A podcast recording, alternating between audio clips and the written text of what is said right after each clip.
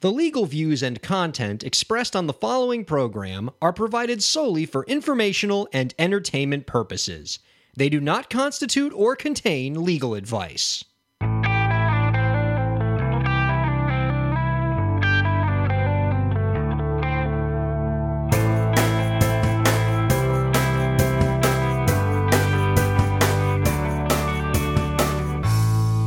Greetings, everyone out there in podcast land. You are listening to the Break the Business podcast. I, I know what you're thinking right now. Wait a minute, this sounds a lot different than the show normally starts. Well, you'd be right. It's your humble co host, Dave, here. Ryan is out on vacation right now. He th- usually it's the other way around. I'm the one that's out of town. He's doing the show without me. The roles are reversed. Crisscross. He's out. He's on a uh, much needed uh, honeymoon with his uh, lovely wife and uh, you got me today. This is this is a Dave episode. By the way, I already feel weird saying it's a Dave episode. Ryan calls me Dave. A lot of my friends call me Dave. I consider myself David. I've never been a hey, I'm Dave guy. I don't know. Um, but so I don't know. I'm here, okay? And uh, hope we, we hope we're gonna have some fun together, right? It's just you and me. Ryan's not here. He can't tell us what to do anymore. Okay, we don't have to live under his tyranny. That being said, I'm going to follow the format of the show exactly as he usually wants it because hey, I'm a buddy and I'm here to respect his wishes and and do do what needs to be done. So, you know, first things first, rate, review, subscribe. Uh, You're listening to the show right now. That's great. You can do this on iTunes, SoundCloud, all those wonderful things. We we, we love your support. We appreciate it. You can email the show at breakthebusiness at gmail.com. Email us with any questions you want, music industry, uh, how to get help your career and everything like that, pulp culture, whatever it is you want, whatever whatever floats your boat, whatever pops in your head at any particular time. Just go ahead and, and email us. Shout it out right now. What, what, what do you want answered? Well, you got emailed to me because I can't hear you. It's a podcast. It doesn't work that way, folks. All right. Follow us on Twitter. You can follow me. I, I'm I'm see I'm get to now because I'm in charge right now. I get to give my Twitter first. Right. At Metal Dave 85. I can actually not give Ryan's Twitter if I want. Again, this is it's it's us right now. Okay. He's not here. All right. We can just guys. What if we just do this from now on? Okay. What if it's just us and we become super best friends? I've been best friends with Ryan for 20 years. All right. I need something new in life. Okay. I need something better. I'm looking for, you know, a, a, a, more, well, what's, I'm, I'm just looking for like a younger, more uh, innovative crowd, more innovative friend. I think maybe that's what we can do. Ryan is, is me and him. It's stale, you know, 20 years. Well, where's the magic? It's gone. It's gone. Anyway, you can follow him on Twitter at Ryan K A I R. um, so yeah, so like I said, you know, he's taking a much needed uh, break and everything. He's on a, his honeymoon. Okay, he says he's not on his honeymoon, but I told him, have, dude, have you taken a vacation since the wedding? He said no. Like, well, then it's a honeymoon. I think, by definition, your first vacation with your new spouse after the wedding is the honeymoon. So be careful with what it is because if you need to just like spend the weekend, go up to Rosemont, Illinois to look after your aunt's cats, you know, that's your honeymoon. If that's the first thing after your wedding, that's your honeymoon. I'm sorry. I'm sorry that it revol- revolves around, but you know, going to Rosemont, Illinois to feed cats. But hey, that's that could be fun too. I'm a cat person, so I like that. And Rosemont has a, a good comedy club. I know because Doug loves Doug Benson has uh, usually does Doug Loves Movies there uh, a few times a year. Good crowd. Also, uh, Daniel Van Kirk who does uh, Mark Wahlberg. Uh, he um, he also shows up. A lot of good stuff. A lot of good stuff. Uh, actually, also does Graham show up? I think so. Yeah, yeah. Anyway, that's that's that's my other podcast thing, life and everything. That's all. I'm probably I'm going to tell you so many things right now. We I'm, I'm probably going to get personal and everything. Who knows? Anyway, see already this is such an interesting format. I'm just talking to myself. It's so weird. I'm talking to myself and recording. I don't know how he does it sometimes, Ryan. Anyway, so this is the part of the show where we talk about what's going on in our lives, and I've got something I got to talk to you guys about. Red light cameras. All right. You know, they're there to, I guess you can say, keep us safe because it discourages people running red lights. And, you know, if you run it, you get a ticket because that camera flashes you. Guess what, though? the camera is supposed to be an effective system of capturing the license plate. And it does. It takes a nice picture, a clear picture. So imagine my surprise earlier this week when in the mail I get a lovely piece of mail from the city of Sunrise. City of Sunrise is an hour north of Miami. Miami's in Dade County, Sunrise is in Broward County, an hour north, right? Apparently, I get flagged for running a red light on a road an hour north of home. The only problem is when they send the citation with the pictures of from the camera, they do a wide shot that shows the car in the intersection. They do another uh, closer in shot with the car, and then a license plate shot, a license plate shot. So you see that hey, they've got you. One problem: it wasn't my license plate. It wasn't my car. It was a completely different color. My car's black. This car was white. It was a completely different make and model. The license plate had the same five digits and letters first, but my license plate ended in a nine. This jackass that ran the red light, his license plate ended in an eight, and it was crystal clear. But the city of Sunrise, in their infinite wisdom, sent me the traffic citation in my name with my car and license plate. Well, this is just great. Now I got to worry about this crap because I, you know, the options are they have pay it, which obviously I'm not. They can go screw themselves in the worst possible way. Um, two, you fill out an affidavit that says you fall under certain statutory exemptions under Florida statutes. But the situation really kind of is a little bit gray in terms of what the statutory exemptions are here you know, I, I wasn't. It, it, they have it for like, oh, an emergency vehicle was entering the intersection. You had to slow down. You had to move over. You had to stop. Something like that. Or the the car was under the care and control of some other person, but you have to provide the information of that person, license, address, name, things like that. Well, technically, my car was under my control. That car that ran the red light was obviously under the control of someone else. I have no idea who though. So I, I can't really send the affidavit for that, I don't think. The other thing is then setting it for hearing. The problem is then it takes time away from my work, my job, having to drive up there, spend the time, and basically take a half day or who knows how long to deal with this absolute garbage. Okay. Ay, ay, ay. Red light cameras. You, you, the thing worked. It was a crystal clear picture of the license plate, and, and they somehow decide to send it to me. You know, I guess in the grand scheme of things, of things that have gone wrong in my life, this is not this doesn't crack the top uh, 100, you know, as it were. I've had plenty of other. I, have I've had plenty of other things that kept me awake at night. This red light camera's not it, but it's just a, a major inconvenience and annoyance, and uh, absolute uh, malarkey. It's it's if I can borrow a phrase from Joe Biden, it's malarkey. Um. Anyway, that's uh, that's there. But uh, so you know, I'm I'm a good co-host. I'm a dutiful co-host. I'm a good friend. So you know, in the spirit of that, we will talk some music legal news, which means I get to play my favorite sound in the whole wide world. Why did you me? You killed innocent people. The means to an end. You started a massacre. I caused a revolution. You betrayed the law. Law. I think that's the best sound in the world.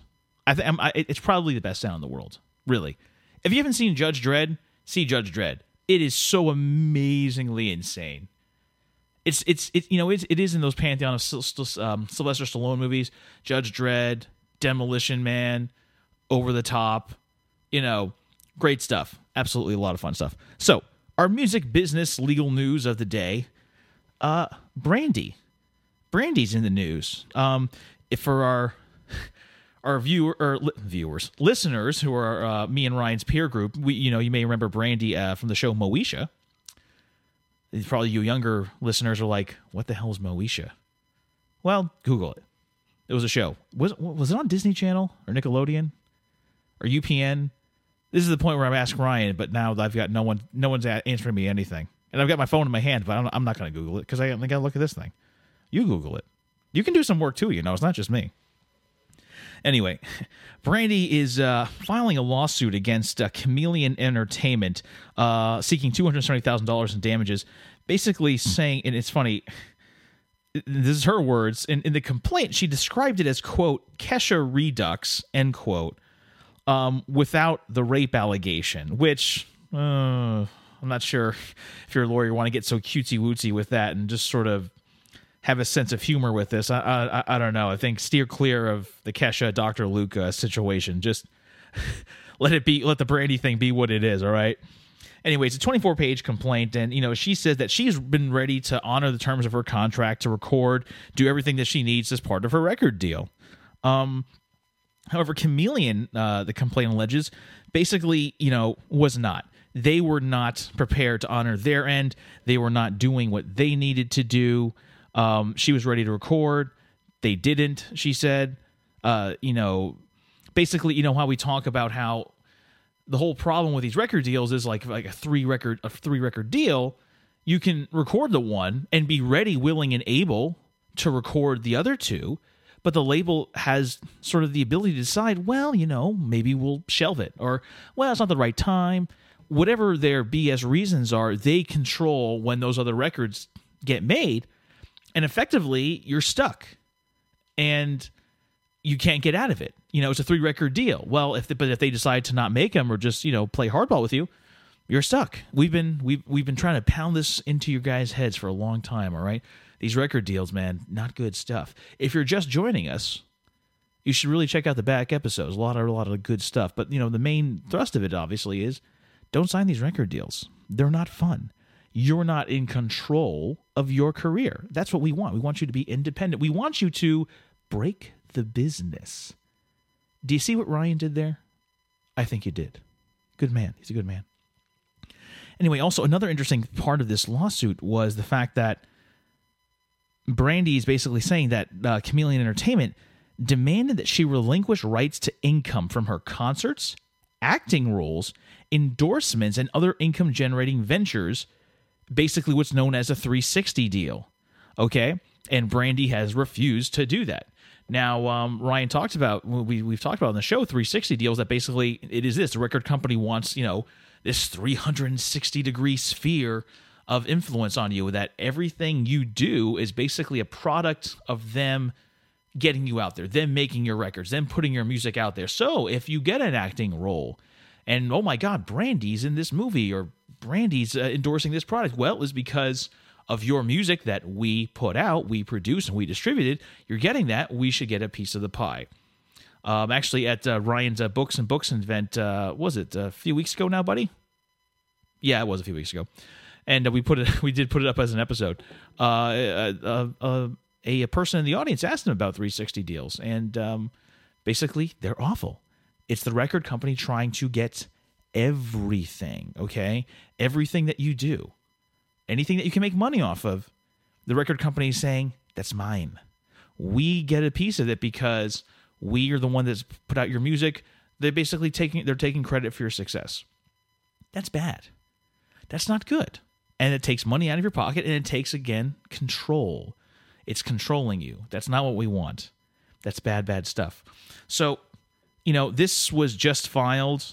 You know, this is going to be something to keep an eye out, uh, you know, eye out for essentially it's a lot like that five finger death punch uh, lawsuit that we just discussed like a number of months ago that the band um, five finger death punch they were wanting to record an album and actually sort of speed up the timeline of the record process because uh, one of their band members was pretty you know dealing with some drug addiction issues and you know some health mental health issues and they recognized that and said hey you know we got to kind of record and get in the studio because we don't know what the situation is.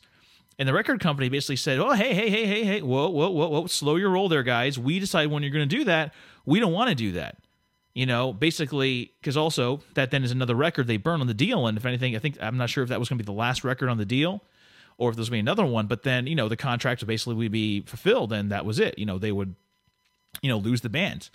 So the band members want to rightly basically look after one of their own and create and do something for them and for the fans. And the record company is saying, nah, this is not how we do things. This is not an timetable. All right. You know, you're going by our timetable, what we say. You know, I doesn't matter what's going on with you guys, you know, tough shit. We're, we're the boss here. You signed the deal.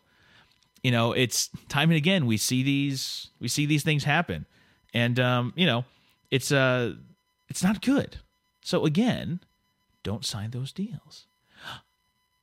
Be independent. Do it on your own. And by the way, when we say do it on your own, remember there's an asterisk in terms of get help, use the people around you. But signing deals, not exactly a great thing. You know, and again, I'm not gonna be I'm not gonna be a schmuck here and like, you know, well Ryan's from the back, I'm not gonna be like, hey, listen, guys, I'm actually secretly an A and R dude for Sony, so you should totally call me if you want. No, no, that's not the case here. So, Randy, we're gonna follow this thing closely and see what happens, but you know, same old, same old. Basically, we it's another big name artist uh, falling into the traps and realizing, uh oh, what have I done? This contract is a major, major hassle. Now, here's the thing. I've got another story I'm, I'm thinking of talking to you guys about because here, here's the problem, right? Ryan and I make fun of him for this a lot. He's a big fan of lists. He likes listing things, doing stories with lists. The most egregious of which was the email signature story from what was that 2015 is someone answering me? Can, can, I, can I get eh, can I get a producer check over here? No producer? It's just me in the studio? I'm talking to myself? Is anyone on the zeros and ones right now? No one's on the zeros and ones. Okay i'm on the zeros and ones. I'm controlling this apparently. Dave on the zeros and ones. Weather on the eights. Anyway he likes lists. And believe it or not i've actually found something that kind of is a list and kind of deals with stuff we've been talking about and actually deals with our guest coming up uh, Darryl Neudorf. Did i actually oh my god am i a horrible person? Oh, i think i did i am a horrible person. I completely did not mention Darryl Neudorf is going to be on the show today.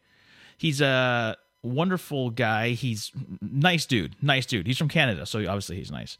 Um, and you know he's been spent his life in the music career artist producer mixer engineer. He's done everything. He's worked with Neko Case. He's worked with Sarah McLachlan um, and now he's gonna he's gonna talk to us about uh, the POLR right? Uh, the path of least resistance. And it's his idea for making a streaming a decentralized streaming service right? Where it's not owned by anyone. It can't be owned by anyone. And it's just artists putting up their content to this cloud into the stream and it's subscription based so you pay whatever it is the fee and boom you got access to all this content and all the money goes directly to the artists. No middlemen no corporations no nothing. I'm a schmuck for not saying that earlier aren't i? I think i am. I'm like what 15 minutes in and i mentioned the guest? God. Real professional david. Real professional. You think chris hardwick is going to call you after this? You got work to do man. I mean, the, the, the, the scouts are there the podcast talent scouts are there. I see Earwolf over there. They got their binoculars. Nerdist over there. My God, you kidding me? Panoply, hello. Jesus Christ. What are you doing, Dave? What are you doing, Dave? Come on, get your head in the game here, okay, buddy? Come on, you, you, you're you're better than this. You're better than this. All right, so where was I? Lists. All right. Um, you know, Billboard has this list of why streaming is good for creators and consumers. Um, you know, there's some stuff here about it's the future of music consumption. You know, all the subscribers mean a source of income from the artist. You get so much more content than you do from a streaming service like an HBO Go or a Netflix, where it's just sort of partial. You know, you get the whole idea of playlists and discovering different sorts of music, and um, you know, I guess uh, here, see, this is funny here. Billboard has this thing. They are paying creators seventy percent of their total income. Well, that's interesting because our guest uh, Darryl Neudorf is going to talk to us a bit about uh, how these artists get paid and everything. And, you know, it's not the way necessarily you think it is. And sometimes it's not fair how the monies get distributed. But that was, uh, you know, that's my list for you guys. Okay. That's my attempt at a list. I'm not going to go in depth here. Okay. There's a lot of stuff we've already heard before. And if you, if you want to go, you can go to billboard.com. And the article is by Jordan Bromley. All right. Um, but I'm, I'm, I'm not like Ryan. I'm not going to give you the list. Those damn email signatures, I swear to God, I'm never going to let him forget it. You know, we're going to be 85 years old in a retirement home on a porch, you know, and I'm going to talk to him about email signatures. It doesn't matter if I can't remember anything. I'm going to remember the email signatures. I will I will forget my my future wife, my children, grandchildren, great grandchildren, whatever it is. They will be out of my mind you know, I, I, all the memories will decay, but the memories of Ryan doing the email signatures list segment like, like months ago will forever stick with me because oh my god, dude, seriously, dude, there were email signatures. Anyway, I don't want to get off the rails on that. I think I already did. Probably right. Well, listen. I hope after this point you're still uh, listening because right now we got to have a treat coming up for you. Uh, Darryl Neudorf, uh, again, talking about uh, thepolr.org, uh, and you're going to be able to find him at uh, darrylneudorf.com. Um, so after this break, we'll be right back uh, with Darryl Neudorf. I just, I think I said his name like three times in a row, like super, super fast. But again, hey, man, this is my first time doing this sort of thing on my own. So, you know, what, you're perfect? Stop being perfect, okay? There's no such thing as perfection, all right? So we'll be right back on the Break the Business podcast. Ryan here from the podcast. Shameless plug time. My new book, Break the Business Declaring Your Independence and Achieving True Success in the Music Industry, is now available in paperback and an ebook. The book talks about how you can be your own boss in your music career and take control of your content creation, promotion, distribution, and fundraising. Get your copy on Amazon by searching Break the Business. It's a nice read for musicians and the people who love them. That's Break the Business Declaring Your Independence and Achieving True Success in the Music Industry. Thanks very much for your support.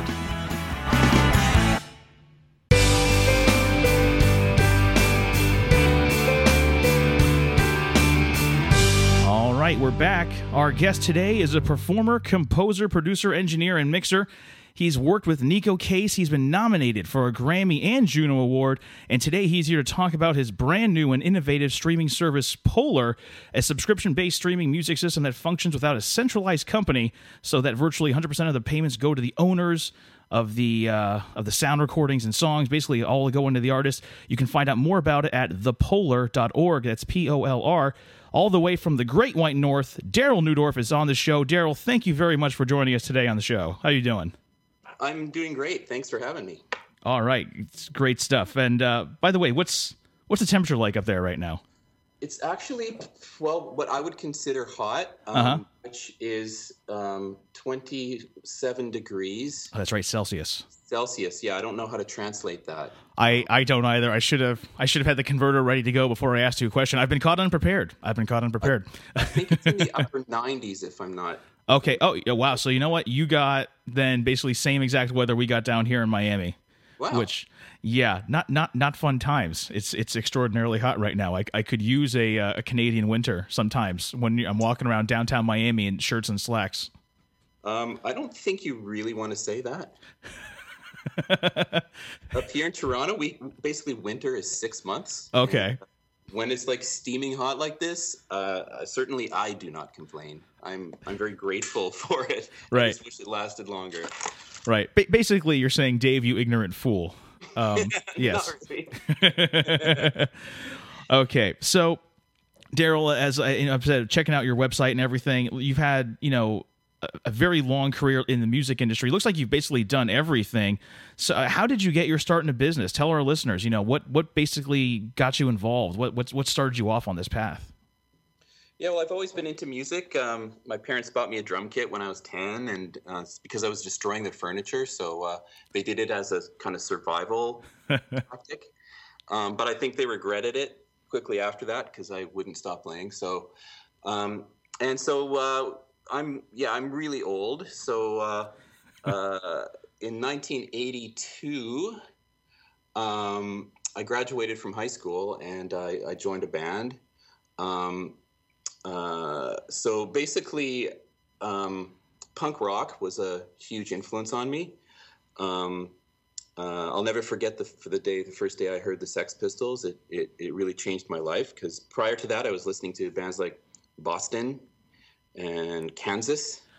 That And, uh, yeah, yeah, that that's a difference going Yeah, from Boston, yeah. Kansas to the Sex Pistols to Johnny. Rotten. Yeah, Yeah, exactly. And like I enjoyed the rock, but nothing really connected with my kind of rage and anger for like the world that I was witnessing, and uh, and it just kind of really dovetailed nicely with my realization that adults had no clue what was going on.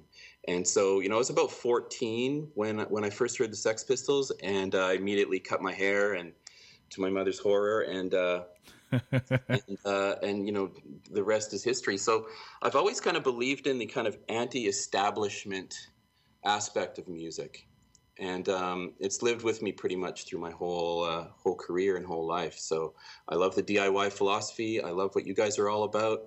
Um, I, I think that independent music is is is on the rise and will continue to be on the rise, and uh, and it's exciting to have grown up with that in my 30 plus years in the industry. Cool. Uh, do you still uh, follow uh, punk uh, rock or any sort of any of that scene still? Not really. In fact, uh, I kind of I kind of got out of punk pretty rapidly. Um, I kind of followed the trajectory of John Lydon. Um, and he kind of you know he he kind of discarded punk pretty quickly and and got into uh, uh, more more out there kind of stuff and and I kind of followed that. So I got into post punk pretty pretty rapidly and um, yeah. But uh, but I've always admired the punk ethic. Um, I love I love artists like uh, back in my day the artists were um, Crass. Crass was a band from England. I don't know if you would have heard of them. Yeah. But they were they were an early punk band that were kind of like anarchist hippies. And they, mm. they they lived in a commune and they kind of they, they did their own uh, artwork and they, they released all their albums li- literally by themselves. Oh wow. they were super diy and uh, they did this amazing artwork this collage art that was just like super super cool. And uh, i always really admired them. Uh, Ian MacKaye minor threat uh, who ended up forming Fugazi from Washington D.C. That whole D.C. skate punk scene, straight edge scene. I was really into that aspect of it. So, just I was re- always really attracted to to artists who kind of took the bull t- took the bull by the reins, took you know took control of their own careers and kind of like made things happen. And uh, and uh, yeah, so so I, I joined a band called Fifty Four Forty, and uh, um, Fifty. Wait, fifty-four forty is in the border. Yeah. I guess, Okay. Yeah, it's interesting you knew that. So Yeah. it's, it's a it's we were a Canadian. Uh, we we became pretty big in Canada. We were like fairly big fish in a small pond. Had a couple top ten hits Mhm. in Canada. Um, not while I was in the band, although I recorded those songs, but they ended up becoming hits after I left the band. Ah, okay. Um, and uh, I guess like the biggest claim to fame 5440 had was um, we wrote a song called "I Go Blind," which a decade later got covered by Hootie and the Blowfish. Oh wow.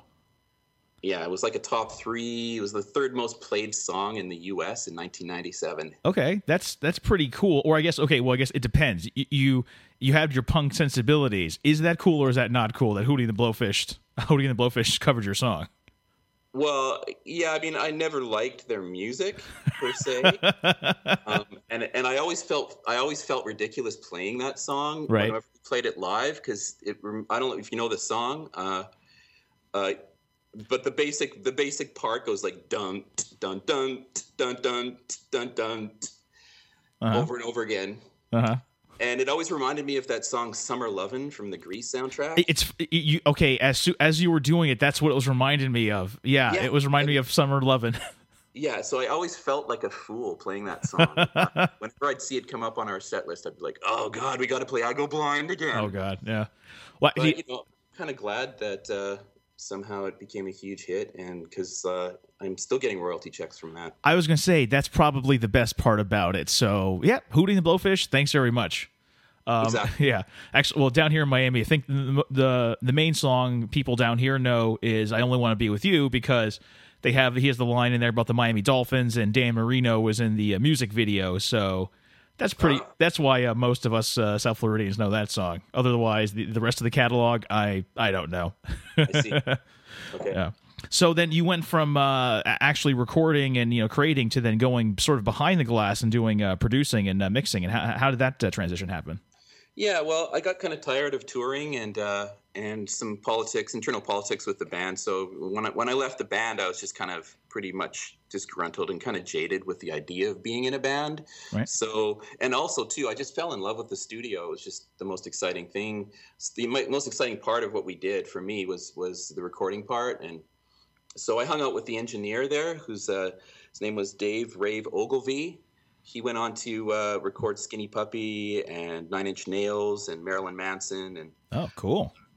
and uh, and so I kind of, he was kind of a mentor to me at the beginning. So I kind of just asked him, peppered him with questions, and started learning about gear and just fell in love with all that. And so so my first project uh, after quitting the band um, was this uh, young unknown artist uh, signed to Nettwerk Records in Vancouver called Sarah McLachlan. I think I've heard of her. I've seen her commercials for dogs. awesome. yeah, yeah. So I recorded uh, her first album, and uh, and Wow. it on her second album, and uh, and then just kind of kept doing it, and uh, you know, struggling with day jobs in the meantime, and just kind of you know working at it, and eventually worked up my own gears, so I have my own studio, and and uh, and yeah, just kept doing it, and then I met Neko in the '90s, and uh, have been working with her right from the beginning on all her albums. And probably my most uh, exciting moment, I could say, like possibly one of my most exciting moments in, in my music career, was um, when her album Middle Cyclone came out, so second last album, and um, uh, I knew I knew it was going to probably debut somewhere on Billboard because her previous album had. So I'm like thinking to myself, okay, well this is going to be interesting. We'll see how how high this one gets on on Billboard. I think her last one got up to like 48 or something. I can't remember. Um, so I was at a friend's place and he had a uh, he had a BlackBerry. Right. and uh, this is I'm dating myself. And Yeah. so- and so uh, so he uh, so I, I, you know asked him to call up Billboard's site and and uh, and he, so he you know he gets it on his BlackBerry which only shows like five items you know per page. So Right. I'm like you're gonna have to scroll way down. You know Mhm. just keep scrolling. But he calls it up and there it was at number three. wow. Man. So it was like U2, because they had just released an album that year. So Uh-huh. they're number one. Number two was Taylor Swift. Number three was Neko. Mhm. Num- number four was Lady Gaga. And number five was Nickelback. Damn. That's And- that's good company, except for the Nickelback part. But the rest of that is really good company. Yeah, well, the thing that's just so exciting to me is that we did it all independently. She stayed indie throughout that whole time. She's still an independent artist. She's in charge of her own career. She did it without a hit on the radio, without any of that kind of mainstream major label push. And that's what made me super excited. Sweet, and that's and that's exactly what we're trying to get here. Hopefully, creating the next generation of Neko Cases out there. Obviously, it's it, it's proven it could happen. You know, It, it could happen, but we have to we have to change the streaming music industry, right? And and that's why I'm here. it, I mean, talk about a master of segues here, folks. That that was that was a great transition.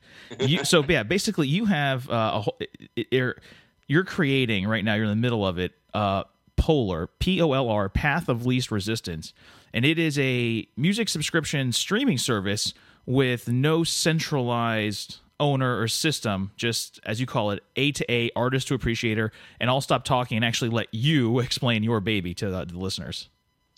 Okay, yeah, well, well, basically, decentralization, I think, is um, is uh, at the risk of over overstating it, um, possibly the most profound process that will happen in this century, Okay.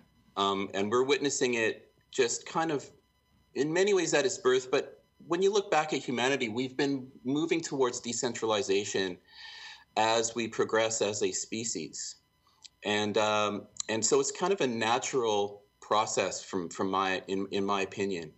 Um, uh, so when when the, when the net first happened, um, I was super excited by it. I, I remember um, it was about 1989, and I had an Atari computer with a modem, and uh, it was like a I think it was a 2400 baud modem, and you had to put your phone on it. You know, you, Uh-huh. to put, you know, I don't know. If, so you have to put your phone on it, and then you and then it makes these kind of silly sounds and these kind of chirpy sounds, and then this kind of sustained kind of Oh, yeah. sound. Yeah, dial up. Yeah. And yeah, and then all of a sudden you're in the internet, and this was like you know way before the World Wide Web. Mhm. It's like three or well four or five years before the web.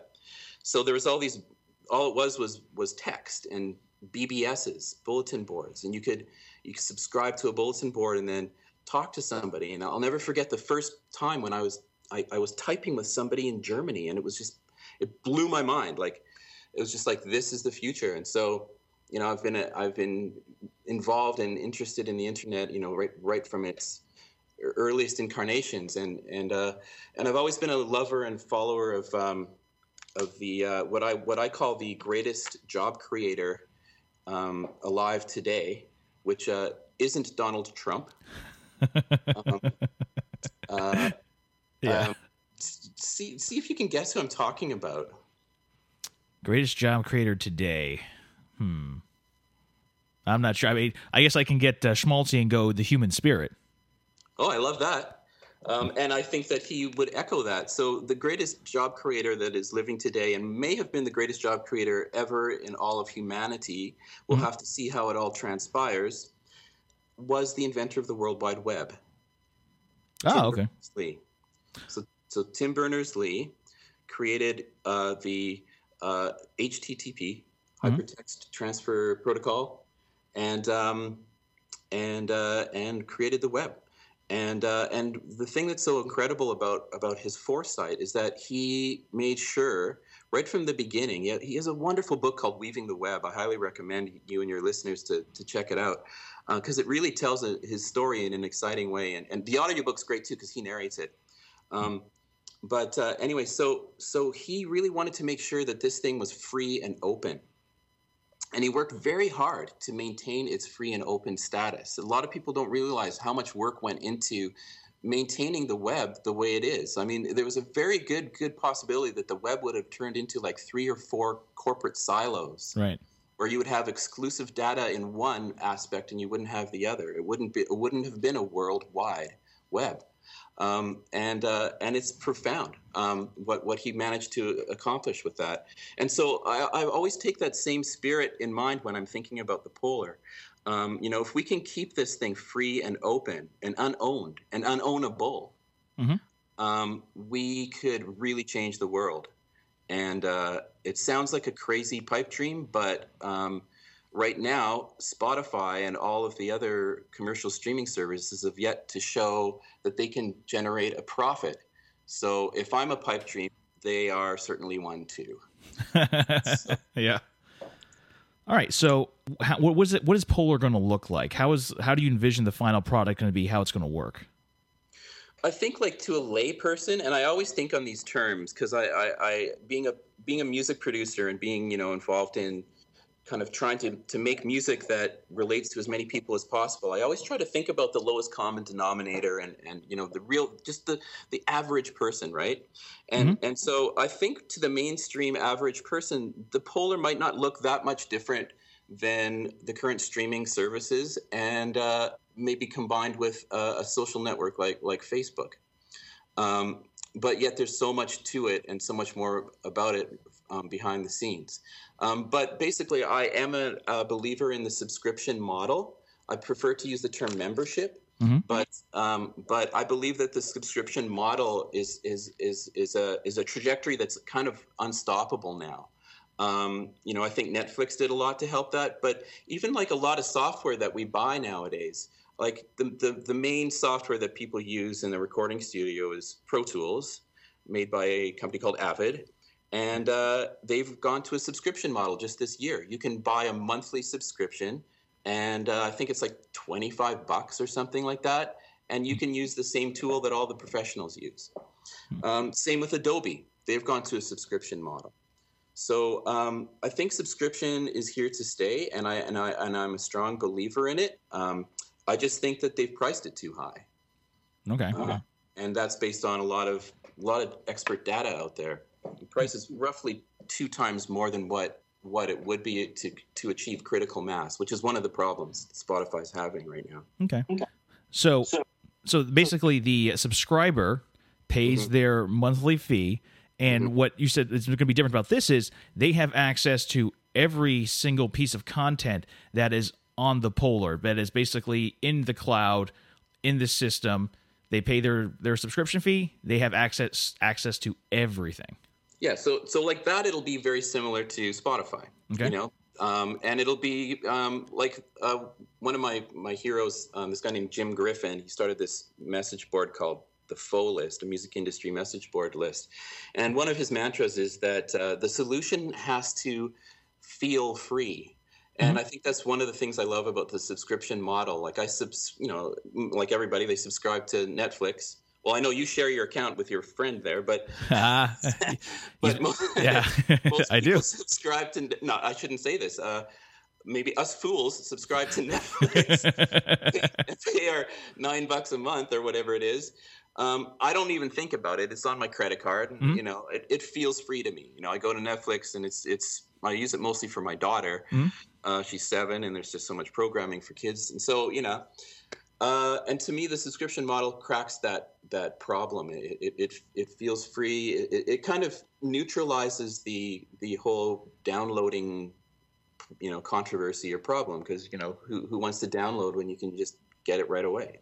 Right. Just so, uh, so anyways, there's um, many ways though that the POLR is radically different from from anything else that that that uh, that I think is out there uh, proposed.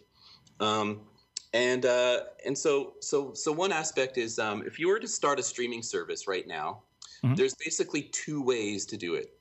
You would either try to get a license from all the major labels and you know before you even start you have to you know sign up all these these deals and you know usually that involves selling your soul and kind of giving, giving away part of your company and allowing the, the the company to skim off the top before it pays royalties you know the Mhm. story um, um, so you know and that that's basically how spotify Tidal apple music amazon prime uh, deezer you know they they all use that methodology right.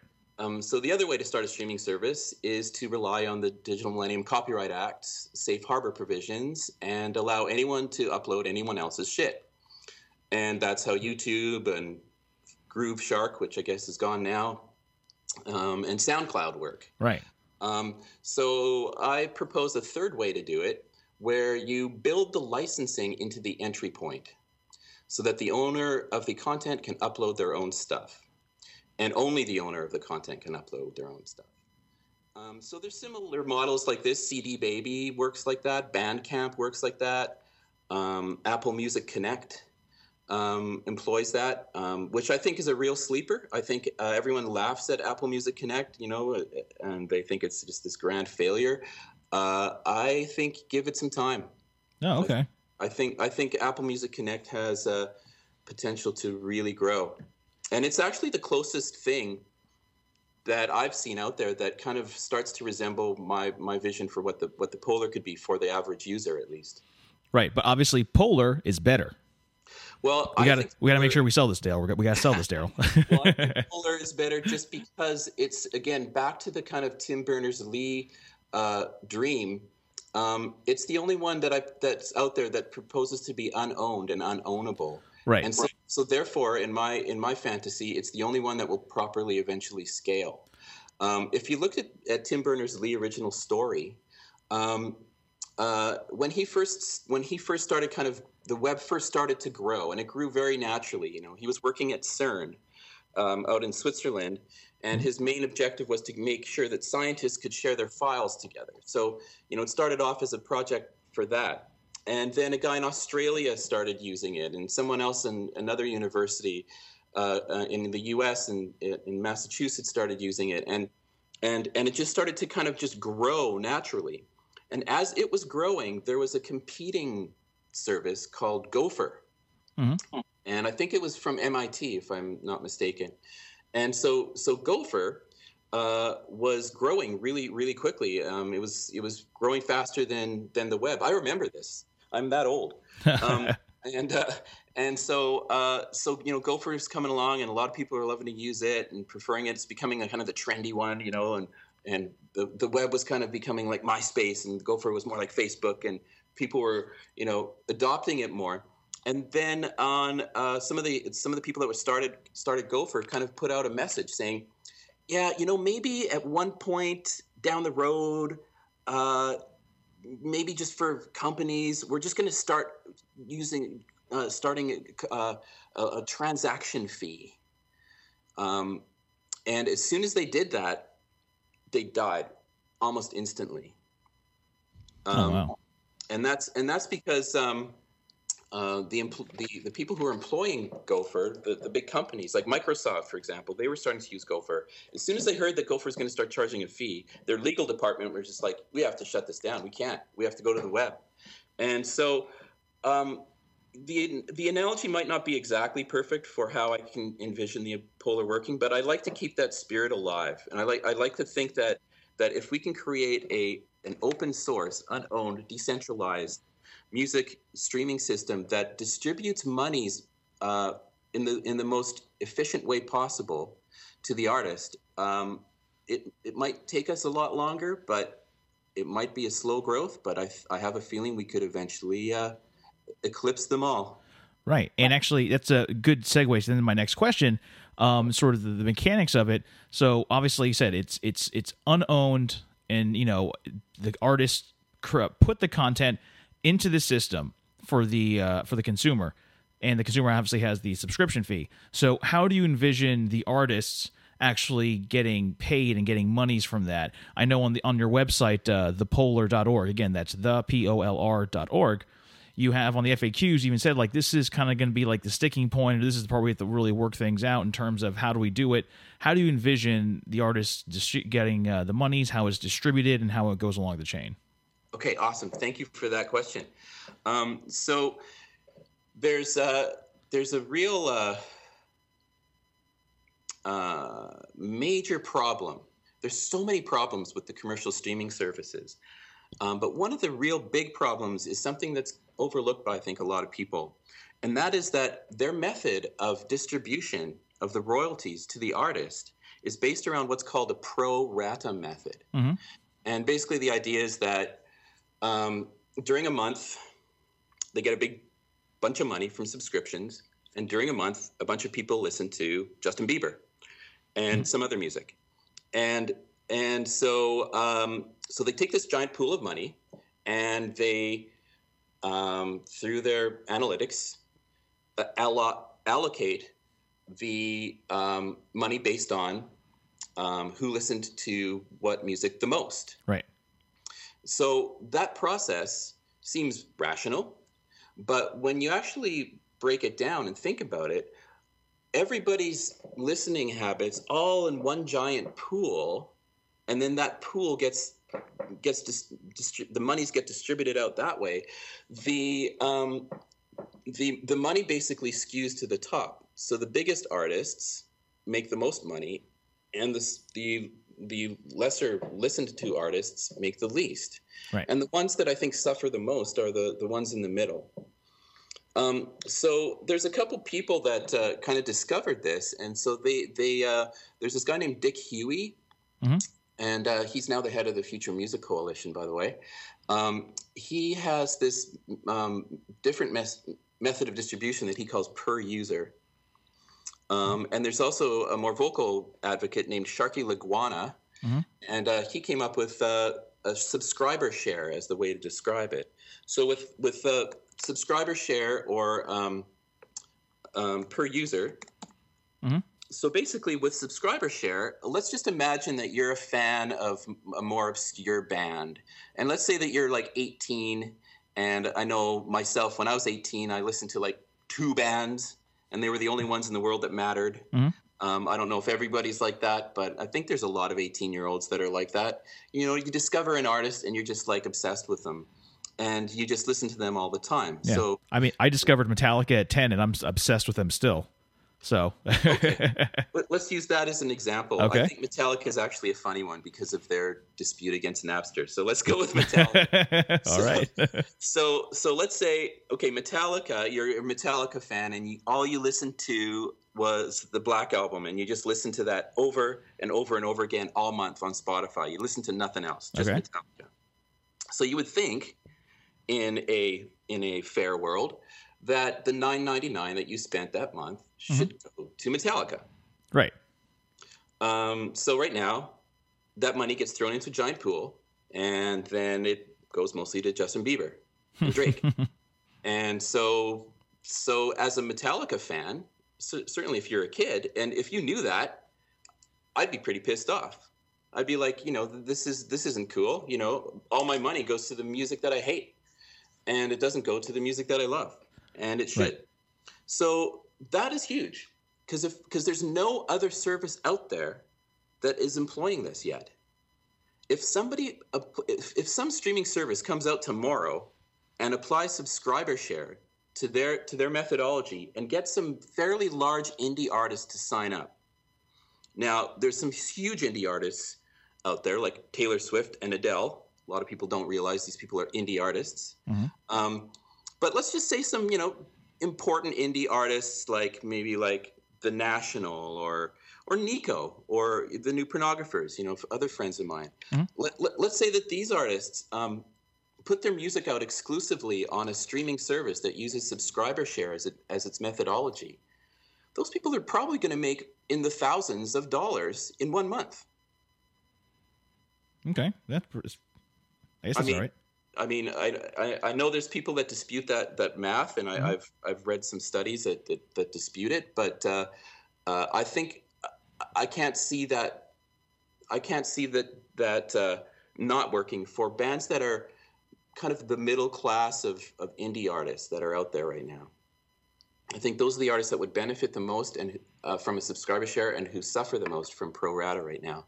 So that alone is a reason to create a new streaming service. Right.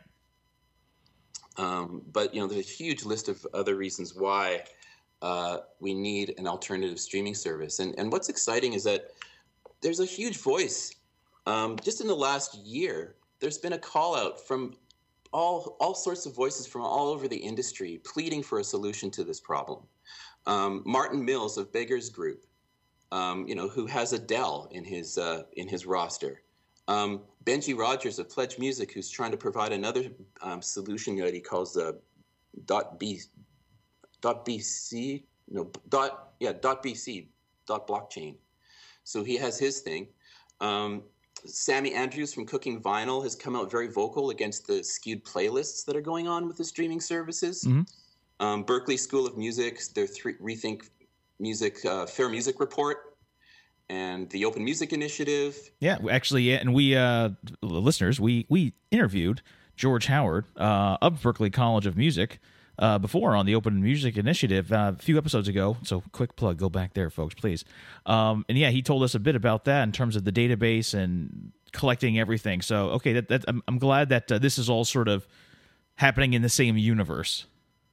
Yeah, it's it's really exciting because all we need to do is start to look at each other and start to work together, and uh, and I think we can start to build something. So in the process, of course, um, uh, uh, perhaps a lot of users might know about Mycelia. Maybe, maybe not. Uh, I haven't heard of it, so if you want to explain it to, to me at least, that that'd be great. Okay, okay. Yeah. Well, um, you know the artist Imogen Heap. oh yes, Okay, so um, you know she's she's pretty big. She wrote a song on Taylor Mm-hmm. Swift's last record, so I guess her royalties will start coming in next year. nice. um, she's working on a soundtrack for uh, the Harry Potter play right now in in Britain. Damn. Okay.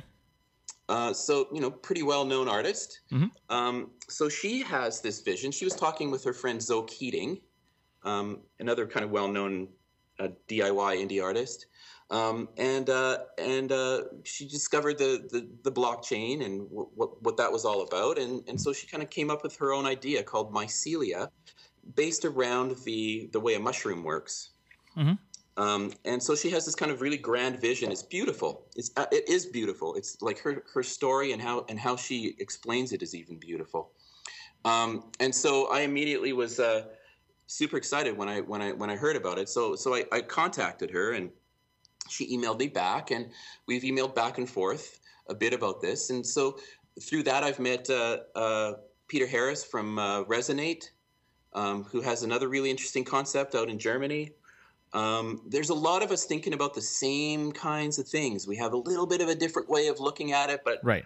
but uh, to to my knowledge, no one is really kind of proposing an actual alternative streaming service, which to me is is really what we need. Right. Um, um, because we're not going to fix the problem by creating a registry, and then and then expecting that Spotify is going to use it. Um, it. It's just too entrenched with the major labels. Right. It's just not going to happen. We need to actually make an alternative, and really, there should be.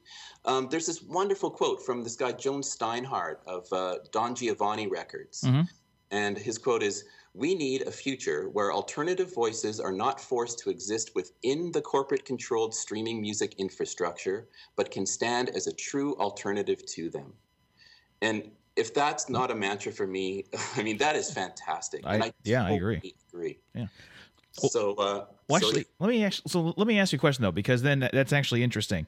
Um, in order to get this online, and um, we'll we'll, we'll talk about sort of how how far you are from this and what your timeline is. But is this something you envision where you see it first just for indie artists and for the independent content creators, the do, the DIY musicians, or is is there a part of you realizing it's good, but if I, but if I can get Taylor Swift, if I can get you know a Justin Bieber on there to actually be a part of POLR, is that something you want? Is it something that you need in order to scale to actually then get people get people to use this and be like, wait a minute, what's going on over here? Oh, I love that question. Okay, so yes to both. So, um, so basically, uh, my background um, is uh, witnessing um, underground alternative artists become mainstream, Okay. and I've I've seen that cycle happen several times in in my in my life. Um, the first one was punk rock, um, and you know the Sex Pistols went to like number two on on the charts. By making music that was completely radical, completely out there. It was literally unplayable on the radio. Um, the next one that that was was huge was was Nirvana, and uh, I was living in Vancouver when Nirvana first first exploded, and um, and so a, a lot of us in Vancouver had already was was already well schooled in Nirvana before they went kaboom. Well, yeah, you're, you you were right there, basically right across from Seattle. Yeah, so you were right in the middle of the scene. Yeah, so like the first bands were like Soundgarden and Tad, and then Mudhoney and Nirvana were kind of in that in that mix. And I remember seeing a, a show. It was it was Mudhoney and Nirvana. It was kind of more of a double bill. Uh-huh. Um, but uh, that was like two or three months. That was in the fall. I can't remember what year, but it was the it was it was basically two or three months before they went kaboom. Mhm. And uh, and of course this was before um, you know the internet had really taken off Yeah. and um, and so uh, so the popularity of, of, of Nirvana grew in the locker rooms of schools. It just grew like like it just spread like a meme Mm-hmm. um, from from high school to high school, and it happened so quickly that the major labels were completely taken off guard. So let's imagine, flash forward to now. Mhm. Let's imagine that that this cultural cycle that seems to occur over and over again, and we're ripe for another one. Um, I think that the the unrest and anger in American society is is uh, is making it ripe to happen. Um, let's just imagine that there's an artist now Mhm. that is like the next Nirvana, and the word spreads like wildfire, faster than it even spread with Nirvana because we have Twitter now. And let's say that um, that there's an there's a there's a, a streaming service like the POLR, and let's say that this Nirvana decides to put their music on this streaming service. That will be it. That will be it, because the major labels will have to follow, because Yeah. everyone will see how much money Nirvana was making from it Okay. And all the other artists are going to jump on board. So all you really need is one or two big, bigger artists to kind of pull everything over. And uh, and I think I think I knew. It's so it's so funny, you know. We should have known by now, in in our in our last you know ten years of of the internet that companies come and go really fast. Yeah. I don't see Spotify surviving. I just don't. It's, It's just there's too many problems with it. Yeah, and uh, it's it's well documented, and you know, yeah, it's in the news a lot lately. And I think yeah, consumers are definitely upset, artists are upset. So, and it's nice that you're you are providing uh, an alternative. Um, what is your uh, timetable for this? How far along is POLR? When do you think you're going to have it up and running? Well, I'm just going to be brutally honest. Mm-hmm. Right now, it's just an initiative. Okay, It's just it's just me spewing about it.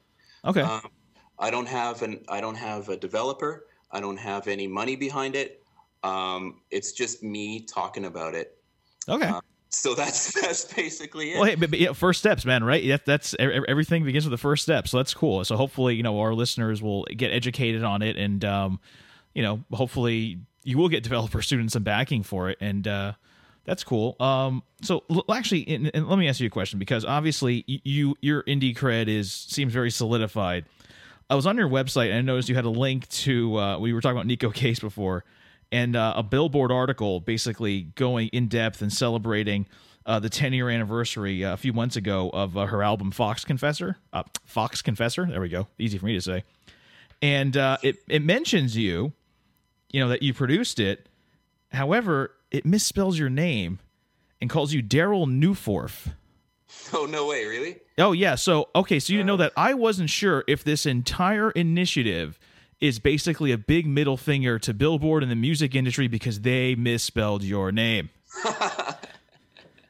so you, how dare you guys? I am Darryl Neudorf. You will respect my authority, and I will show it to you by destroying your entire apparatus with, with a, a new streaming service. I wish I was that vengeful. I probably would have gotten further in life. Oh, okay. That's cool. hey, you know, Canadians are laid back. That, that that's totally cool. You know, I'm, I'm a lover, not a fighter. exactly. Um, and uh, actually, you know, and uh, we've we've learned a lot right here, and I kind of want to close uh, with some fun, and have some fun with you. Um, we mentioned you're from Canada, and uh, listeners and fans of the show will know that we sometimes have a segment later on in the third segment of the show called Canada Town or Hoser Talk with our friend Canada Dave.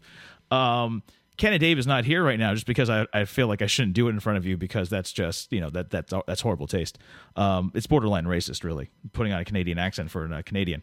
Um, but basically, you know, the whole thing is do do Americans, do people, and basically just my co-host know Canadian towns from Hoser Talk from just made up stuff because sometimes Canadian towns have funny names. So you've been kind enough to agree to play a few rounds of Canadian town or Hoser Talk. Um, and by the way, we've got a fan, uh, one of Ryan's nieces. Uh, she's eight years old. Her name's Abigail. She's a huge fan of the show, so she's going to be really excited that we're, she's getting some more Canadian town or Hoser Talk. Awesome. Yeah. So, all right, let me go ahead and start you off here. Darryl, Telegraph Cove. Is that a Canadian town or is that Hoser Talk? I call that hoser talk. Wow, no, that's incorrect. That's in British Columbia. What what's it called? Telegraph Cove. Nope, never heard of it. Wow. Okay. Oh, what? Okay, Ryan, if you're listening to this, apparently, you know, it's not just you. Damn. Okay. How about all right? Next one, Lake Beach.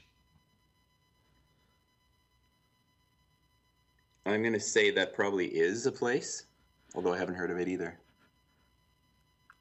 Darryl, that's Hoser Talk. You're 0 for 2, buddy. Oh, Oh my God, what's this is unwrap? This is unraveling. I'm so sorry. All right, uh, Bacon Cove. Bacon Cove? Bacon Cove. Oh no, that would be Back Bacon Cove. So no, that that's definitely not a Canadian town. I see what you did there, and I like it. The back bacon, but unfortunately, Bacon Cove is in Newfoundland. okay, Damn. Yeah, More? yeah. I got some more for you, but I feel like I'm, I'm, I'm you know, I'm, I'm starting to, to to put you in the ground here. If you want, I can stop. If, if you want to have mercy, if you want. I'll get one at least. Okay, uh, let's see. All right, Vengeance Falls.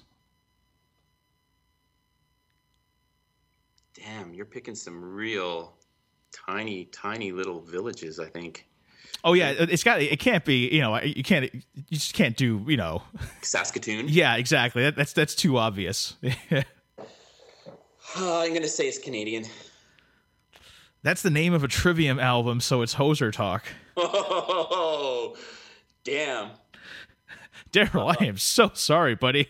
This is I, I I feel bad. This is when it's Ryan, I take glee and pleasure.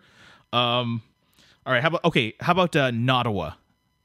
Yeah, that's hoser talk. What? No, that's in Ontario. Oh my God. That's that's in your that's in the province you're in, Ottawa. It's Nottawa? Yeah, it's Ottawa with an N in front of it, Nottawa. That's hilarious. And I think uh, online it says like one of their claims to fame is they're not Ottawa, but every single city in the world can like claim to the fact that they're not Ottawa. Holy. I'm moving there. Okay. Um I, I feel like I got to get you something to, to to Can I get a consolation prize at least? You know, like a, a stuffy of Ryan or something like that? a stuffy of Ryan. Is that like a is it like a stuffed animal? Yeah, like a little kind of effigy of Ryan. Oh, well, I'd have to create that. that that's interesting. I've never thought I haven't, we, we've never discussed that on the show. Merchandise. you should. Yeah. Well, I mean, you, you said you actually did buy his book, Break the Business. You downloaded it as an ebook, so I'm sure that that's good. He'll he'll appreciate that. Um. Yeah, I did. Okay. All right. How, how about this? Pickle Lake. What lake? Pickle Lake. Pickle Lake. Yes. Pickle Lake. It almost sounds familiar. Pickle Lake. I think I think that's Canadian. Yes. Yes. You're right. It's in Ontario. Oh yeah. Okay. Good. Someone good. was just talking about Pickle Lake the other day. Yeah, yeah, yeah. Okay, good. I think we'll I'll, we'll stop there. No one to end on a high note. Hey, so, okay, wow. I thought, okay, man, oof. Okay, so that's the experiment. So apparently, you know, yeah, these Canadian towns or Hoser Talk, it is hard. I have created uh, an unknowable game. I'm, I'm I'm God. Okay, I didn't realize that. That's great. Um, or else I don't get out much. Could be that too. Well, you do sound like you're busy with a lot of stuff. So, and and it's and I, probably if you're going to choose between that and v- knowing my paltry game, I you know I'd say yeah, you're you're you're on the right track. Nice. Um, so just uh, in- in closing here, and Darryl, it's been absolutely wonderful talking to you, and thank you so much for your time. Uh, in closing, what sort of high level um, thing do you want to say about POLR, and just also, I guess you know, um, what uh, what advice do you have for the indie artists out there? You know, what should they be doing? What what what have you seen in your career that you think, if you had to give like one tip, one piece of advice for the indie indie artists listening, you know, for their career, you know, what would you have to say to them? Okay, well, there's something else about the POLR that I didn't really get to that I'd love to be able to kind of touch on at least. Oh, sure. Um, and that is the whole kind of social network aspect of it. This is where it's kind of really radically different from from, from anything else. And uh, and so I have this whole kind of this whole kind of term, I guess I'm calling A to A, and it's kind of uh, a lot of people call a lot of people are talking about direct to fan as a concept, right? Well, this is this is kind of like direct to fan, but I don't like that term because it's a one-way term. It's you know it's, it's projecting to the fan. Um, so A to A is a two-way uh, uh, a two-way street. So artist to appreciator. And so the whole idea is that um, once a user signs up to the POLR, be them an artist or an appreciator, they both have kind of equal status in as citizens in this in this society, and and they both start their own. They can both start their own page and their own kind of microsite within the system. You know, much like how MySpace used to be, perhaps.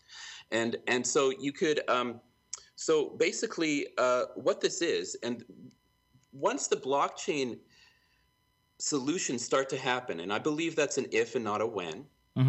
And we can talk a lot about that part, but uh, we didn't. But but uh, but once they do, um, and you have a you have a, a cryptocurrency that can do micropayments autonomously within a system like this, you can have an entire new marketplace where basically artists and appreciators start to exchange back and forth. So it's not just about the fan buying or listening to music from an artist and kind of you know um, uh, you know purchasing an artist's stuff it can go the other way around.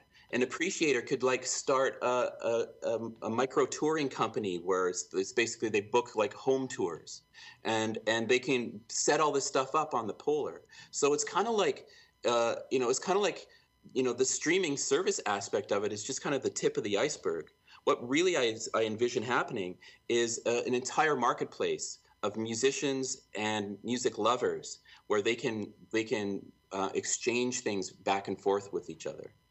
Um, so that's kind of something I just wanted to kind of you know make sure I, I, I discussed. And I'd like, Yeah. just like to mention that um, there's an open source blockchain based um, uh, alternative to Facebook, you could call it, um, called Synereo. And uh, um, I've become actively involved in that community. And I believe that Synereo will be the engine that um, that runs the social network aspect of, of the POLR, and that's S Y N E R E O. And I encourage your listeners to check out synereo.com. Um, they're, they're up to some really exciting things. So I just wanted to talk about that a little bit.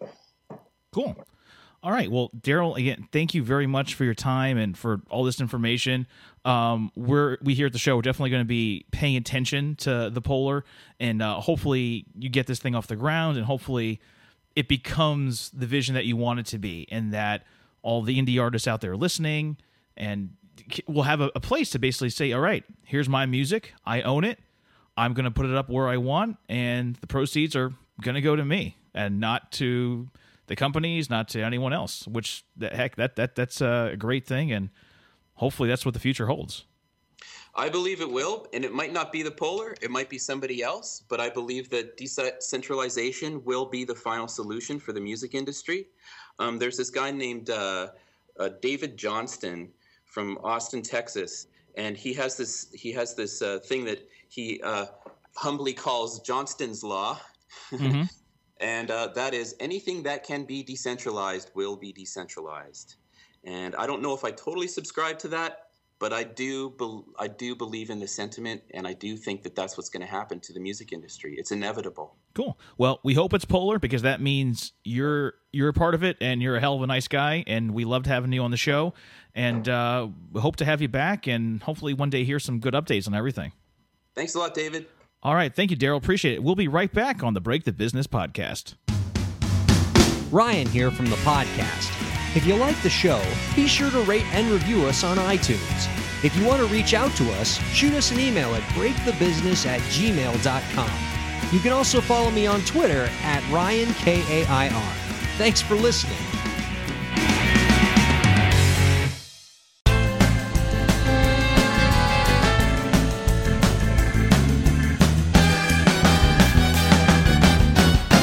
Right, welcome back to the program. Um, thank you very much to Darryl Neudorf. Again, you can find uh, him, him at darrylneudorf.com. That is D A R R Y L N E U D O R F.com. And also thepolr.org, T H E P O L R.org.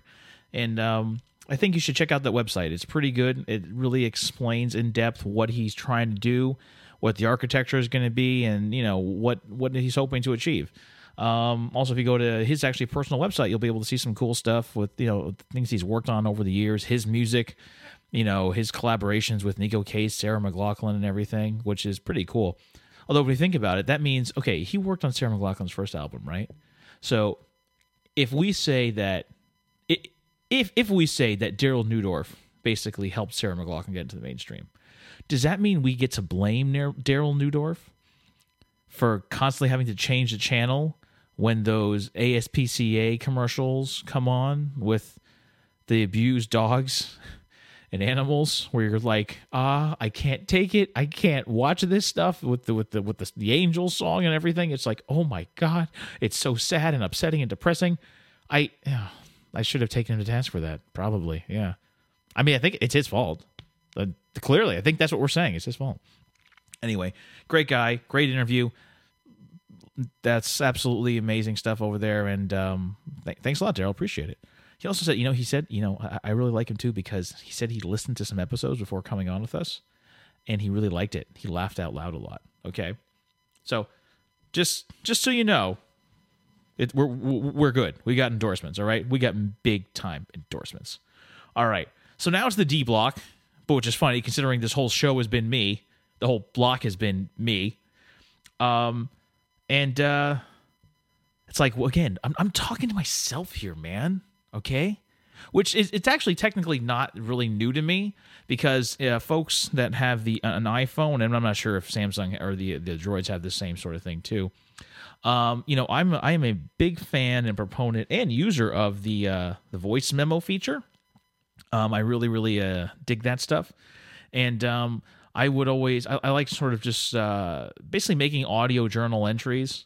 I've been doing it now for like three years. Um, I you know I used it a lot when I was going through some pretty tough times. You know I've I've mentioned on the show before that I you know I'm, I'm divorced, and when I was going through that initially, I man oh man I would use that phone and talk into it and talk to myself and just get my feelings and my emotions out and just you know actually say words, say what I was feeling, but like say it out in the world, you know?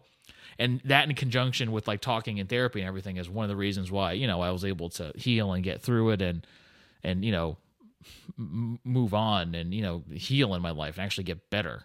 I'm a big proponent of it. So, you know, my phone, there's a whole bunch of stuff and, and still to this day. And sometimes some of them are long. I'm not going to lie to you. I actually have like 50 minute entries on these things. All right, that's that's sometimes the level I'm dealing with here. You know, but also sometimes I do it on vacation as little nice little reminders of saying, "Hey, man, look how far you've come. Look what you've done." You know, this is another little thing you've done, another adventure that you've done on your own. That you know, hey, man, see, you, know, anything's possible. You can keep on going. You folks remember about that too, all right? You know, the tough times they, they come man but you know you got to just persevere and fight through it all right and you, you, don't quit and never give up all right please please don't ever quit. I don't like quitters. I don't like quitters. I don't like liars all right? You want to know why? They never quit lying and they always lie about quitting. Just a little something to keep in mind all right? Anyway now that that little weird nugget is out of the way um so uh, on Tuesday, no, it Monday? Uh, I went to uh, the theaters to AMC to, for actually, I think it's the first time I've ever done one of those Fathom events. You know, sometimes you go to the theater and they have the special, like, oh, Fathom events, this special one night uh, thing showing this live opera, you know, streaming of the opera, or you know, a movie that came out 30 years ago, or any classic movies, or any sort of like a TCM sort of thing. Well, I did that for Batman: The Killing Joke. And um, if you listeners out there that don't know, and I'm assuming it's probably most because you know it's it's a little bit it's well known within certain comic circles and obviously Batman circles, but maybe not to the mainstream. Batman: The Killing Joke was a one-off uh, graphic novel, not very long, just a quick issue um, that basically really turned the Batman universe on its head and was a um, basically the definitive Joker story. It's the closest we get to an origin story, and it is absolutely beautiful and breathtaking. Um, also horrifying. it is not a story for children by any means. It's not a movie for children, actually. This movie is the first ever R rated uh, DC animated uh, movie. So please don't let anything I say, you know, make you think that your 10 year old. Uh, should watch Batman: The Killing Joke or even read it. It's it's there's there's intense stuff in there that's not not not for children. Um, themes of madness and everything, and the whole thesis of the uh, of the book is one bad day is all it takes. That's that's that's all it takes to reduce the sanest man alive to lunacy and change your life forever. And uh, this book, when, when did it was? I think it came out in the late '80s, maybe like or early '90s by Alan Moore. And uh, it's it's it's it's so many people that read Batman love it. It's you know one of the definitive stories. It's it's my favorite. One of my favorite pieces of literature, really. Forget comics, just literature. It's that good and this has been adapted into a movie with Kevin Conroy as Batman and Mark Hamill as the Joker. You know, the team from Batman the animated series. That's that that's Batman and that's the Joker. My Batman is Kevin Conroy and the Joker is Mark Hamill. Love Heath Ledger, but when I hear the Joker in my head and I hear the laugh, it's Mark Hamill. And by the way, if I'm just letting if, if you guys are just figuring that out, I'm I'm not joking. Mark Hamill is the voice of the Jokers. Many people don't know that. Maybe you got some we got young listeners here Batman the animated series, which ran from like 92 to 97 or something like that, with a little break in the middle. Mark Hamill, Luke Skywalker was a Joker. I'm not, again, I'm not joking. L- look it up. It's amazing how he's able to do both those things, and he is an amazing. He is the Joker. Again, he is the Joker. I saw this movie. I loved it. A lot of people there's disagreement on it because they had to add some stuff to make it meaty to you know, take like a 40 page comic and, you know, turn it into, you know, a feature length, like over 60 minutes. Some people didn't like the way the storyline was and some of the stuff they added. Uh, we, a friend of ours, uh, thinks it's hot garbage. I disagree. I disagree. We had a we had a very civil Twitter conversation about it. Um, but to me, I just I love it so much, and it's just it's meant so much to me. Um, dealing with bad days and everything, and you know, having to take care of your mind and everything. Um, it's a very relevant story to me, and I absolutely loved it. Um, it's gonna. It's also to be out on iTunes now, streaming, and um, you think you can go to the DC shop and you know get it on DVD, Blu-ray, all that stuff. I recommend it again if you are mature enough for it. I think it's great. I, it's the Batman story, really. Um, and again, if you love the Joker, it, it, it's for you. I, I I love it. All right. Um, what else is going on? Oh, this is interesting. This is interesting. All right. I just happened to stumble upon this earlier in the week. I can't remember how now. Um, in August next month in select cities, Alamo Drafthouse, the uh, the movie chain that's a theater chain that's uh, based in Texas. Not that many theaters really around the country, mostly Texas, California, some other states. they're showing the original Star Wars trilogy in an evening. So the first, you know, the original trilogy back to back to back. And there's Miami as having one at a theater downtown, and I'm going. I got that ticket. That's for damn sure. Last time I saw the, the them uh, the originals on screen was the uh, the special edition release back in 1997 now almost 20 years ago oh my god and that was my first time ever seeing them on the big screen before that it was always just you know on television and that's how I, I fell in love with it as a kid on television but like i remember seeing it i was maybe 11 or 12 years old you know on the big screen i was like wow this is amazing um so yeah i bought my ticket and i'm gonna be uh, spending uh basically a good like seven hours or whatever it is eight hours you know, with uh, like-minded uh, nerds and uh, watching Star Wars on the big screen, which is uh, good stuff. It is going to be the 1997 special editions. Um, it's not the originals. Now, I hope it's just at least the 97 special editions, and it's not then what Lucas has gone back after subsequent release after subsequent release and the Blu-rays and adding things and changing things, like taking Sebastian Shaw out of the End of Return of the Jedi and putting Hayden Christensen as the Force Ghost. That's come on, dude. No, man. You don't put Hayden Christensen as the Force Ghost. You leave Sebastian Shaw.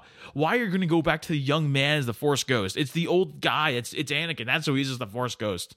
Some people saying, well, but but what? But oh, but he'd go back to when he became Darth Vader, not as the old guy. I no, man, no. Don't put don't put Hayden Christensen in there.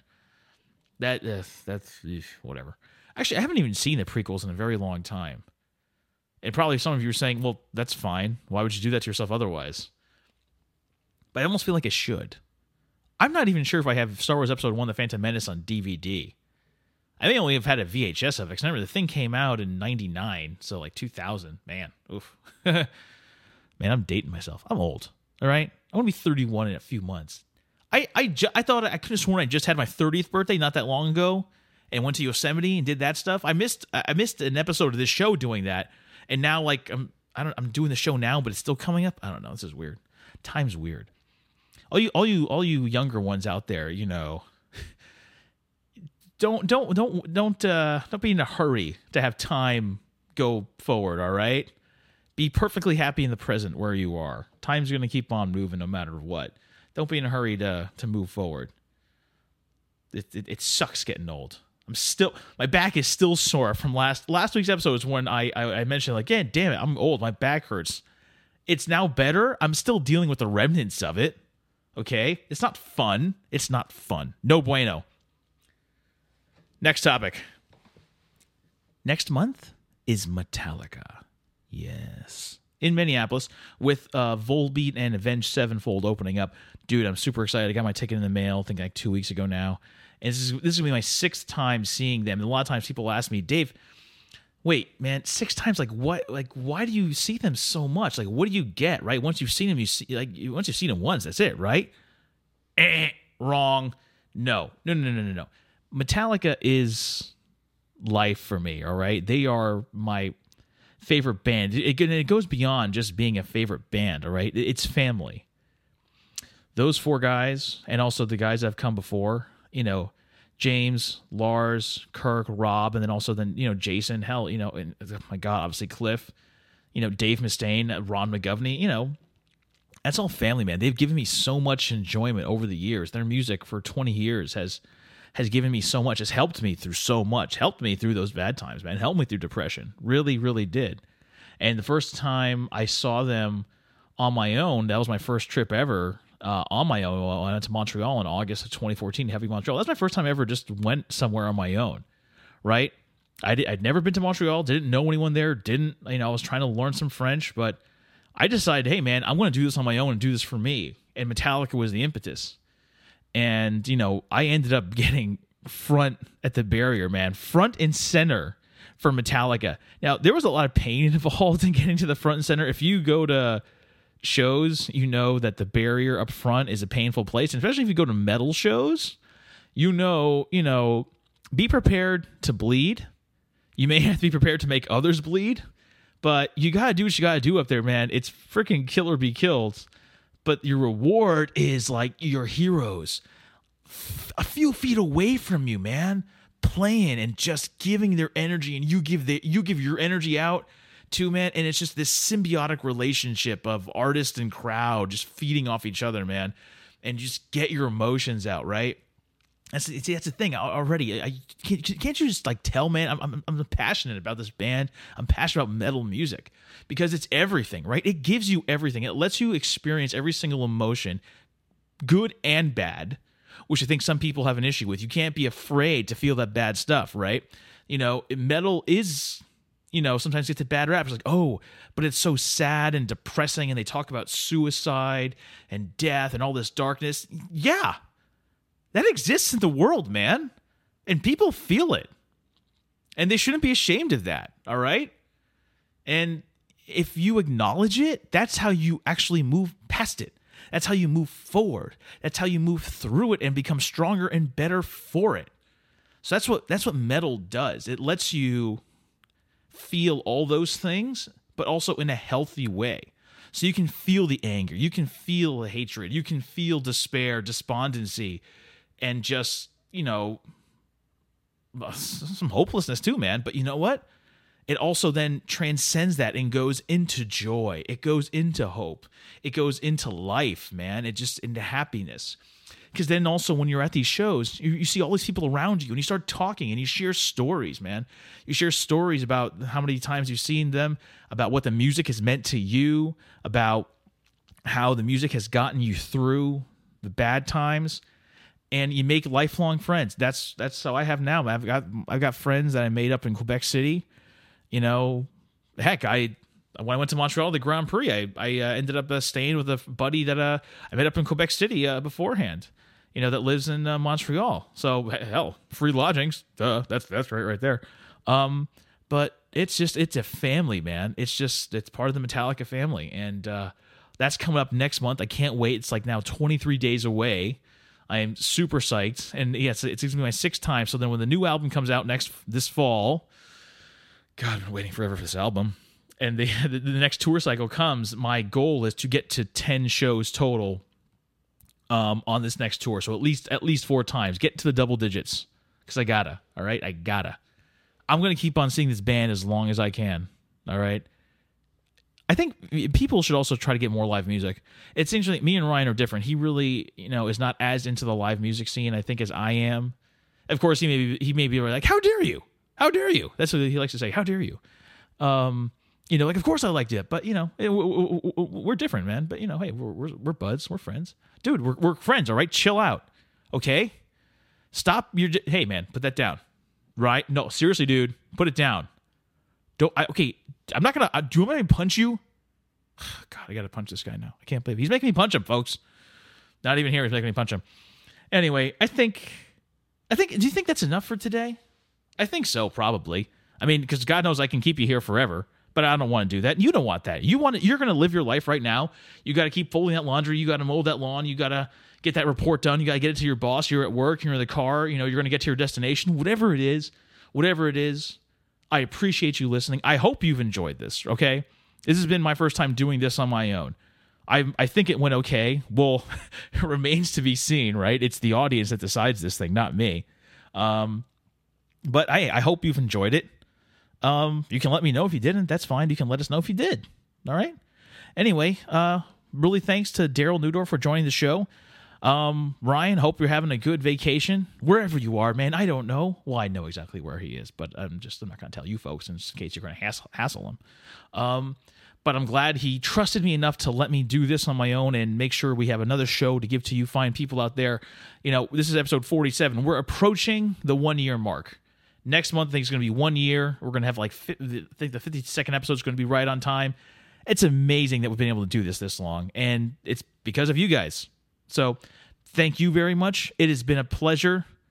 And we'll see you next time on the Break the Business podcast. Have a good night, folks.